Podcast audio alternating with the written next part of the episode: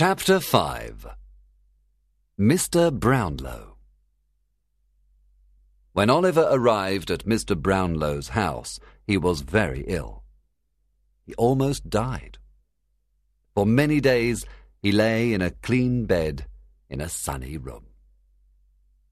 Mr. Brownlow's housekeeper took care of him. Her name was Mrs. Bedwin. She and Mr. Brownlow were very kind to the little boy. There was a picture of a lady near Oliver's bed. What a beautiful lady, he said. But her eyes are very sad. When Mr. Brownlow came to see Oliver, he said, Mrs. Bedwin, look at the picture on the wall and look at Oliver. The head, the eyes, the mouth, they are the same.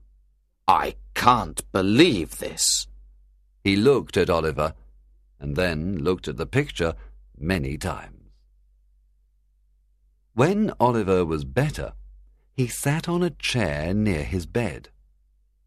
Mr. Brownlow had tears in his eyes when he looked at him. A long time passed, and Oliver was finally well. Mr. Brownlow and Mrs. Bedwin loved little Oliver. Mr. Brownlow bought him new clothes. For the first time in his life, Oliver was happy. He liked his new home very much. One day, Mr. Brownlow asked Oliver, Do you like it here? Oliver said, I'm very happy, sir. You are so kind to me. I want to stay here. Please don't send me away. Mr. Brownlow said. Of course you can stay here. Mr. Brownlow showed him his library. Oliver was interested in the books. I want to send you to a good school, Oliver. Then you can read these books. One sunny day, Mr. Brownlow said, Oliver, can you please take these books to the bookshop?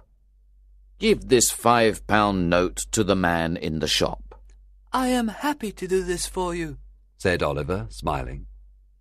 He took the books and walked happily down the street. Nancy was standing in a small street. When he walked into the small street, Nancy saw him. She put her arms around him. Oh, my dear brother, I found you. You must come home with me now. You are a bad boy. Oliver cried, Help! Help! Just then Bill Sikes arrived. He said, It's young Oliver. Come home with us. Mother is waiting for us. Sikes and Nancy pulled Oliver to Fagin's shop. When they arrived at Fagin's shop, he said, Oliver, I'm happy to see you. Charlie Bates took Oliver's new clothes. Sikes took the five pound note, and Fagin took the books. You can keep me here all my life, cried Oliver. But please return these books and the five pound note to Mr. Brownlow, please. He mustn't think I am a thief. Oh, yes, he must, said Fagin. Everyone laughed at Oliver. Oliver jumped up and ran to the door. Fagin hit Oliver with a big stick. Nancy pulled the stick out of Fagin's hand. She threw it in the fire. Don't hit the boy again, she said. Sikes pushed Nancy to the floor, and Fagin laughed. Then they locked Oliver in a dark room. It was night time at Mr. Brownlow's house. He and Mrs. Bedwin waited for Oliver all night, but he never came home. Mr. Brownlow was very sad and worried. Where was Oliver?